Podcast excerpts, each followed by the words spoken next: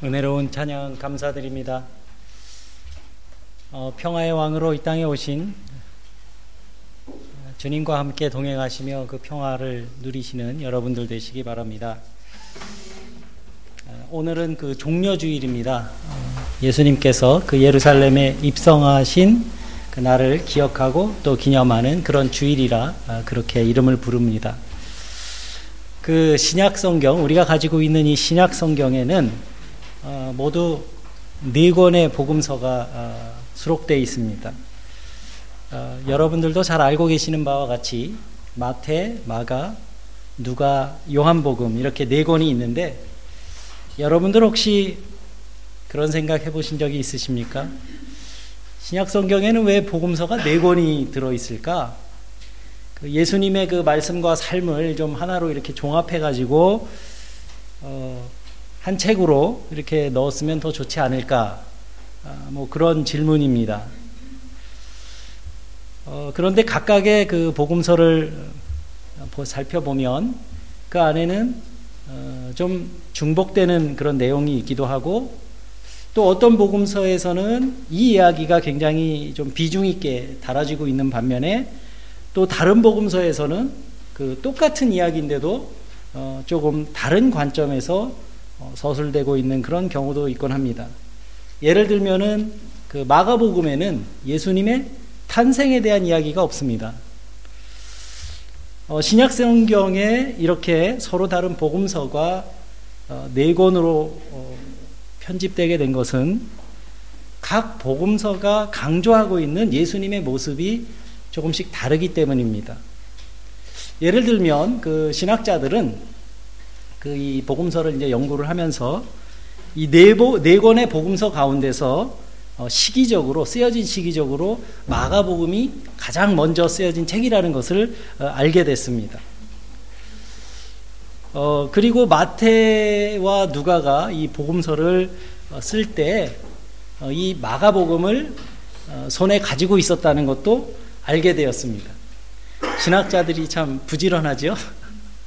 막 연구를 해보니까 그런 것도 알게 된 거예요. 그리고 각 복음서마다 가지고 있는 어, 특징도 있습니다. 그러니까 예를 들면 어, 마태복음에서는 어, 유대인들에게 복음을 전하는 예수님의 모습이 강조되고 있습니다. 그래서 마태복음은 그 시작도 그 시작 마태복음의 그 시작이 뭐로 나옵니까? 예수님이 다윗왕의 후손이라는 것을 강조하느라고 족보로부터 시작됩니다. 그리고 그 마태복음의 그 핵심 주제를 꼽으라면 유대인의 왕으로 오신 예수. 이것이 마태복음의 핵심 주제입니다. 그리고 두 번째 복음서인 이 마가복음은 모두 16장까지 어, 이렇게 되어 있는데 그 절반 이상이 예수님의 순환과 부활에 대한 내용을 다루고 있습니다.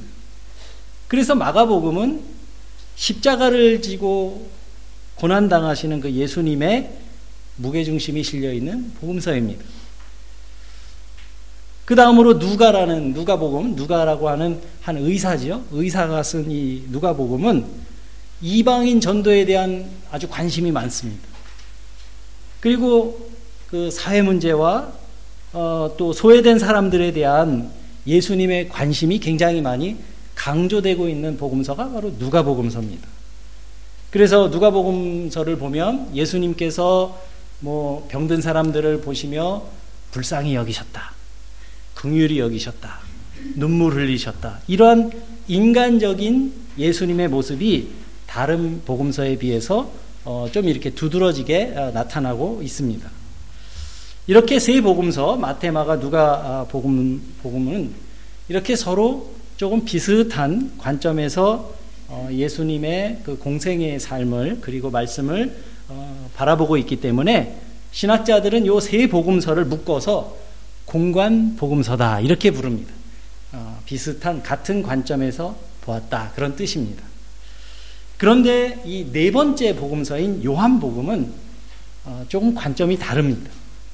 요한 복음에서 어, 보도, 어, 기록하고 있는 이 예수님은 하늘로부터 보내심을 받은 분. 이렇게 아주 뚜렷하게 어, 제시하고 있습니다. 그래서 공관복음서에서는 그 예수님의 가르침, 예수님이 전하시는 그 복음의 핵심이 어디에 있냐 하면 하나님의 나라라고 하는 것에 아주 중점을 두고 있다면 이 요한복음에서는 예수님과 하나님의 관계 그리고 영생에 대한 말씀들이 이 복음서 안에서 강조되고 있습니다. 그래서 이 요한복음의 마지막 부분에서 이 책을 쓴 목적이 이제 기록되어 있는데 여러분들도 잘 알고 계시죠? 이, 이 책을 기록한 목적은 너희로 예수께서 하나님의 아들 그리스도이심을 믿게 하려고 이 책을 썼다. 그렇게 기록하고 있습니다. 그래서 이 요한복음의 어, 아주 대전제는 하늘의 왕 예수 그리스도께서 이 땅에 오셨다. 이런 바탕 위에서 복음서를 기록하고 있는 겁니다. 그래서 유럽 기독교에서는 이 요한복음을 흔히 뭐라고 부르냐 하면 독수리 복음이라고 부릅니다. 여러분들 예, 오래된 성당이나 이렇게 가면 독수리 모양의 이런 장식이 있을 거예요. 그러면 독수리를 딱 보시면 아, 저거 요한복음을 상징하는구나. 이렇게 생각하시면 거의 99%는 맞습니다. 하늘의 왕 독수리 이렇게 어, 요한복음을 상징합니다. 그리고 요한복음은 예수님께서 이 보내심을 받은 분이라는 것을 강조하면서 보냄을 받은 사람이 해야 할 일은 뭐겠습니까? 보내신 분의 뜻을 행하는 것이라 그것을 복음서 곳곳에서 강조하고 있습니다. 또 요한복음서에서 예수님은 당신이 자신이 왜 이 땅에 어, 보내심을 받았는지 그 목적을 아주 분명하게 말씀하고 계셨습니다. 요한복음 3장 17절 말씀에 이렇게 기록되어 있습니다. 아들을 세상에 보내신 것은 세상을 심판하려 하심이 아니요 저로 말미암아 세상이 구원을 받게 하려 하심이라. 그리고 요한복음 6장 39절의 말씀을 보면 이렇게 또 말씀하셨습니다. 나를 보내신 이의 뜻은 내게 주신 자 중에 내가 하나도 잃어버리지 아니하고 마지막 날에 다시 살리는 이것이니라. 그리고 예수님은 당신의 이 말씀처럼 이 소명을 이루기 위해서 전력을 다하셨습니다. 그래서 예수께서는 요한복음 4장 34절에서 이렇게 말씀하실 수가 있었던 겁니다. 나의 양식은 나를 보내신 이의 뜻을 행하며 또 그의 일을 온전히 이루는 이것이니라. 이 땅에 보내심을 받은 예수님은 당신의 일을 함께 할 사람들, 제자들로 부르시고 마치 자신이 보내심을 받은 것처럼 또한 그들을 세상으로 파송하셨습니다. 그래서 우리가 예수님을 믿는다 하는 말은 예수님과 함께 길을 걷는다는 그런 의미입니다. 그리고 예수님과 함께 길을 걷는다는 것은 그분께서 말씀하셨고 또 가르치셨고 또 이루고자 하셨던 그 하나님 나라의 꿈을 우리의 꿈으로 삼고 살아간다. 그것을 의미합니다. 예수님은 요한복음 20장 21절에서 이렇게 말씀하셨습니다. 아버지께서 나를 보내신 것과 같이 나도 너희를 보내노라. 보냄을 받은 사람이 보낸, 보낸 분의 뜻을 다 이루고 나면 누구의 영광이 나타나겠습니까? 보낸 사람의 영광이 나타나는 겁니다. 그래서 예수님의 생애를 관통하고 있는 하나의 단어가 있다면 이 요한복음에 나타난 예수님 사역의 핵심을 하나의 단어로 나타난다면 그것은 당신을 이 땅에 보내신 하나님의 영광입니다. 삶의 순간순간마다 예수님께서 집중하셨던 것은 세상에서 얻는 좋은 평판이나 인정이 아니었습니다. 또는 자기의 어떤 편안함이나 유익함을 추구하지도 않았습니다. 예수님이 집중하셨던 미션은 오직 하나였는데 그것은 보내신 이의 뜻을 행하는 것. 바로 그것이었습니다. 그렇다면 보냄을 받은 사람의 영광이 무엇이겠습니까? 그것은 보내신 분의 뜻을 행하는 것입니다. 대통령이 만약에 어떤 특사를 뭐 독일로 보낸다면, 룩셈부르로 보낸다면, 그 특사의 영광이 뭐겠습니까? 보낸 대통령의 그 뜻을 행하는 것이 어, 그의 영광일 겁니다. 우리들은 이렇게 때때로 마땅히 해야 할 일을 하고도 세상의 영광을 차지하려고 하는 사람들을 좀 보게 될 때가 있습니다. 또는 우리는 개인적으로 어, 내가 어떤 일을 하고 났을 때 남이 알아주지 않으면 좀 속상한 마음이 들 때도 있습니다. 제가 가끔 가다가 아주 드물게지만 요즘 듣는 아주 희한한 말 중에 하나가 있습니다.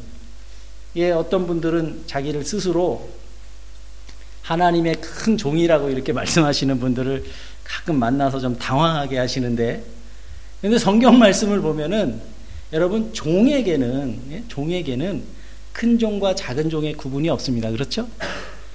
종을 구분하는 기준이 성경의 기준이 뭐가 있습니까? 종은 착하고 충성된 종과 악하고 게으른 종만 있습니다. 이것이 예수님께서 말씀하신 보내심을 받은 종의 모습입니다. 큰 종과 작은 종의 구분이 없어요. 맡겨진 일을 감당하면 착하고 충성된 종이고 그렇지 않으면 악하고 게으른 종이라고 말씀하신 겁니다.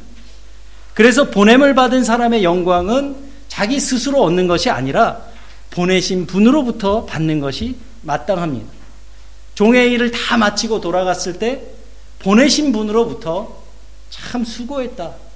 그렇게 인정받는 것, 그것이 보냄을 받은 사람에게는 영광이 되는 것입니다. 이 땅에 생명을 받아서 태어난 사람이라면 누구든지 저나 여러분들 누구든지 언젠가는 하나님께로 돌아갈 날을 맞이하게 될 텐데 보내신 분이 맡기신 그 미션을 잘 감당하시는 저와 여러분들이 되시길 바랍니다. 복음서에서 예수님은 인자가 영광을 받을 때가 가까이 왔다고 여러 차례 말씀하셨습니다. 그런데 사람들은 이 예수님께서 말씀하시는 그 의미를 잘 이해하지 못했습니다. 이 오늘의 본문 말씀도 예수님께서 예루살렘에 입성하신 어, 직후에 있었던 일입니다. 예수님께서는 이제 십자가의 길을 가기 위해서 이제 예루살렘에 오셨는데 사람들은 막 종려나무 가지를 흔들면서 다윗의 왕 호산나를 외치면서 그 어린 나귀를 타고 어, 예루살렘에 들어오시는 예수님을 맞이합니다. 그리고 예수님을 곁에서 따르던 제자들도 예수님께서 예루살렘으로 향하실 때 그 길이 고난의 십자가의 길이라는 것을 눈치채지 못했습니다. 오히려 제자들은 야, 우리 주님이 이제는 어? 예루살렘 수도로 가서 이제 대도시로 가시는구나. 중앙으로 진출하시는구나. 그렇게 생각하면서 그날에 받을 자기들의 영광을 생각하면서 길에서 다투기도 했습니다. 하지만 예수님께서 말씀하신 인자가 영광을 얻을 때 그때가 의미하는 것은 그러한 세상의 영광이 아니었습니다. 그때는 보내신 이에게 다시 돌아갈 때 곧 십자가의 길이었고 그것은 곧 죽음을 뜻하는 말이었습니다. 제가 개인적으로 소장하고 있는 어, 그림이 몇 점 있습니다. 아주 귀한 그림들이 몇 점 있는데 그 중에 1648년 영국 런던에서 그려진 오리지널 작품이 하나 있습니다. 한 370년 된 어, 그런 그림인데요. 그, 그, 그림을 오늘 주보 이 표지에다가 제가 스캔해서 실었습니다. 제가 이런 그림을 집에 가지고 있습니다. 예. 제가 가지고 있는 재산 2호입니다. 1호는 뭘까요? 여러분들도 알고 계시는 저분입니다. 제 2호인데 이게 한 370년 된 작품이에요. 예. 그래서 어, 이 작품이 어, 이제 오리지널 작품이에요. 근데 이게 오늘 우리가 읽은 이 요한복음 12장의 어, 그딱 말씀입니다. 그래서 어, 제가 이 그림을 보면서 오늘의 말씀을 좀 묵상을 어, 했는데요. 그때는 어, 이, 그, 이 작품, 어, 이 그림의 소재가 바로 오늘 어, 요한복음의 말씀이죠. 우리가 오늘 읽은 이 본문 말씀은 그냥 이렇게 언뜻 읽으면 잘 이해가 안 됩니다. 여러분들 잘 이해가 되십니까? 그 이 내용이 어떤 내용이냐면 이 내용은 이렇습니다. 예수님께서 예루살렘에 도착하셨습니다. 그리고 어, 유대교의 아주 큰 명절이기 때문에 예수님뿐만 아니라 어, 곳곳에서 사방에서 많은 사람들이 그 명절을 지키려고 이제 예루살렘에 오신 거예요. 그러니까 순례자들이 이제 예루살렘을 향해서 오는 건데 그 사람들 가운데 헬라 사람들이 헬라인 몇몇이 예수님을 만나고 싶어 하는 장면입니다. 그래서 여기서 이제 말하는 그 헬라인이라고 하는 거는 어, 그리스인을 반드시 말하는 건 아니고 어, 바울 그 서신에서도 나왔던 것처럼 이방인 가운데 예, 하나님을 경외하는 사람 이렇게 우리가 이해를 해도 좋겠습니다. 그래서 어, 이방인들 가운데 유대교로 개정하려고 하는 어, 그런 사람을 의미하는 것으로 우리가 이해해도 어, 무방하겠습니다. 그러니까 이 유대인이 아닌 외부 사람들이 이 명절을 맞아서 예수, 예루살렘에 왔다가 예수님에 대한 소문을 들은 겁니다.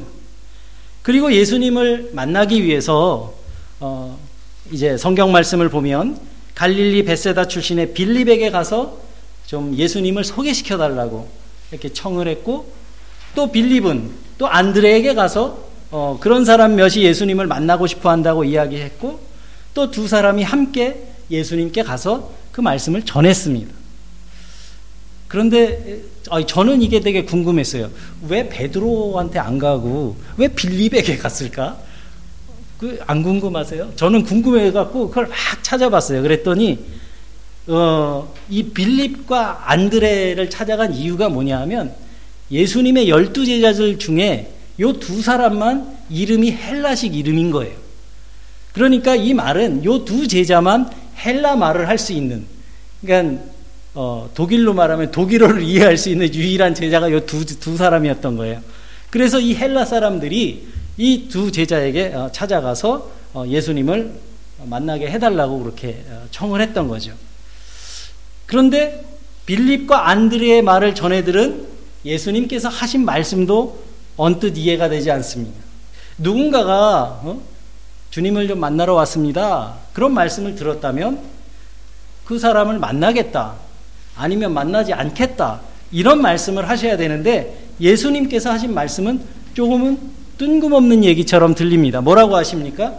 인자가 영광을 얻을 때가 왔도다. 누가 와가지고 목사님 저기 누가 좀 뵙자고 하는데요. 그럼 인자가 영광을 얻을 때가 왔도다. 만약에 제가 그래 봐요. 그러면 왜 그러실까? 그렇게 생각하실 거 아니에요, 여러분들. 어, 이게 이상하잖아요. 근데 여러분들 이 말씀이 뭘 뜻하는지 여러분들은 아시죠?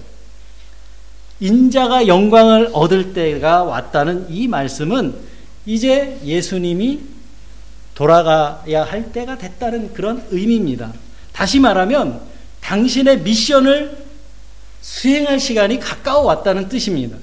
예수님께서 이 땅에 오신 것은 세상 사람들에게 하늘의 복음을 천국의 복음을 전하는 것이 소명인데 이제 이방인들에게까지 주님 이방인들이 주님께 나오는 그런 것을 보시면서 주님께서는 이제 그 사명이 거의 끝나가고 있다는 말씀을 하고 계신 겁니다. 우리는 이렇게 이 말씀의 의미를 어, 이해할 수 있는데 예수님을 따르던 제자들은 아직 이 말씀의 숨은 뜻을 헤아리지 못하고 있습니다. 그래서 예수님께서 그 제자들을 위해서 덧붙여서 말씀을 하시는 겁니다. 본문 24절의 말씀입니다. 한 알의 밀이 땅에 떨어져 죽지 아니하면 한 알 그대로 있고 죽으면 많은 열매를 맺느니라. 자기 생명을 사랑하는 자는 잃어버릴 것이요 이 세상에서 자기 생명을 미워하는 자는 영생토록 보존하리라. 예수님께서는 십자가의 죽음을 통해서 이루어질 더 큰 생명의 세계를 보고 계신 겁니다. 여러분, 믿음이라고 하는 것은 사과씨 하나를 보면서 과수원을 바라보는 게 믿음이라고 합니다. 믿음은 바라는 것들의 실상이요, 보지 못하는 것들의 증거라고 했습니다. 예수님께서 지금 이 하나의 밀을 비유로 참된 믿음의 세계를 보여주시는데 그 세계는 죽어야 비로소 사는 세계라는 말씀입니다. 하나의 밀이 떨어져 죽으면 많은 열매를 맺느니라.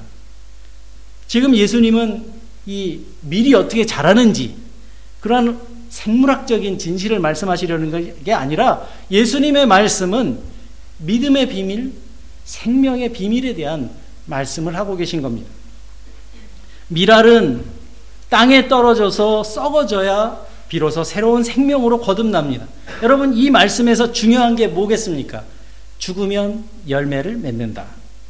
완전히 죽어야 비로소 산다는 말씀일 겁니다. 여러분, 이 말씀 앞에선 우리들의 모습은 어떻습니까? 우리들은 온전한 믿음 생활을 하기를 늘 원하지만 번번이 하나님 앞에서 제대로 죽지 못할 때가 얼마나 많은지 모릅니다. 하나님 앞에 무릎 꿇고 기도하면서도 주님이 내 마음을 인도하시는 음성이 내 뜻과 다를 때 그 인도하심에 순종하기보다는 그 뜻을 거절할 때가 얼마나 많은지 모릅니다. 이게 무슨 말씀인지 모르세요? 여러분들이 알려드릴게요. 이해하기 쉽게. 이 고난주간이 시작되는데 여러분들 기도하다 보니까 내가 1년 중에 이 고난주간만이라도 조금 일찍 일어나서 아침에 기도하는 시간을 가져야 되겠다. 이런 마음이 탁 생겼어요. 어, 그러면, 아유, 이런, 이거 왜 그런 생각을 하지 내가 그러면서 지금 할, 할 일이 얼마나 많은데 이런 방, 방정 맞은 생각이 들지? 이런 것이 하나님의 인도하심을 거절하는 거란 말씀입니다. 예? 그렇잖아요. 우리의 마음에 인도하심이 있는데 이 고난 주간이라도 내가 조금 더 경건하게 어 그리고 말씀을 좀 묵상하면서 지내면 얼마나 좋겠습니까? 그런데 그러한 음성을 들을 때 그 인도하심에 순종하기보다는 그 뜻을 거절할 때가 많다는 거예요. 내 생각, 내 의지가 아주 시퍼렇게 살아서 온전히 죽지 못하고 죽은 척만 할 때가 얼마나 많은지 모릅니다. 내 뜻과 의지 앞에 하나님의 뜻을 굴복시키려고 우리는 노력합니다. 그러나 예수님의 삶은 하나님을 하나님 되게 하는 것입니다. 그것이 예수님의 삶이었습니다. 하나님을 하나님 되게 하는 것.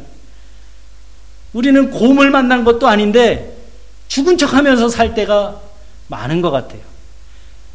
내가 나름대로 좀 낮추고 희생하는데 상대방한테서 내가 기대한 반응이 나타나지 않으면 우리는 금세 벌떡 일어납니다. 이럴 때 우리의 자아는 요즘 아이들이 하는 말로 슈퍼 울트라 초 스피드로 되살아납니다. 죽었다는 사람이 벌떡 일어납니다. 금방 부활합니다. 왜 그렇습니까? 문제는 우리가 죽지 못하고 죽은 척 하기 때문입니다. 여러분, 죽은 채 하는 곳에서는 생명의 역사가 나타나지 않는 법입니다. 그곳에서 사랑과 용서의 기적은 나타나지 않습니다. 죽은 채 하는 사람과 죽은 사람은 분명히 다르기 때문입니다. 예수님께서는 지금 죽어야 비로소 사는 세계를 우리에게 보여주고 계십니다. 그런데 우리는 왜 죽지 못합니까? 그 질기디 질긴 이 자아의 껍데기를 우리가 깨지 못하기 때문입니다. 내가 너무나 시퍼렇게 살아있기 때문에 그런 마음으로 어떻게 다른 사람을 사랑할 수 있겠습니까? 오죽하면 예수님이 그렇게 말씀하시잖아요. 이 세상에서 자기 생명을 미워하는 자는 영생토록 보존하리라. 여러분, 믿는다는 말은 날마다 자기에 대해서 죽는다는 것을 의미합니다. 지나친 욕심에 대해서 죽고, 지나친 집착에 대해서 죽고, 허영심에 대해서 죽고, 이기적인 마음에 대해서 죽고, 그때에 비로소 우리의 영이 살아나는 겁니다. 이것이 신앙의 신비입니다. 26절의 말씀을 보시기 바랍니다. 사람이 나를 섬기려면 나를 따르라. 나 있는 곳에 나를 섬기는 자도 거기 있으리니 사람이 나를 섬기면 내 아버지께서 저를 귀히 여기시리라. 나 있는 곳에 나를 섬기는 자도 거기 있으리니 나 있는 곳이 어디겠습니까? 예수님이 가시는 길 아니겠습니까?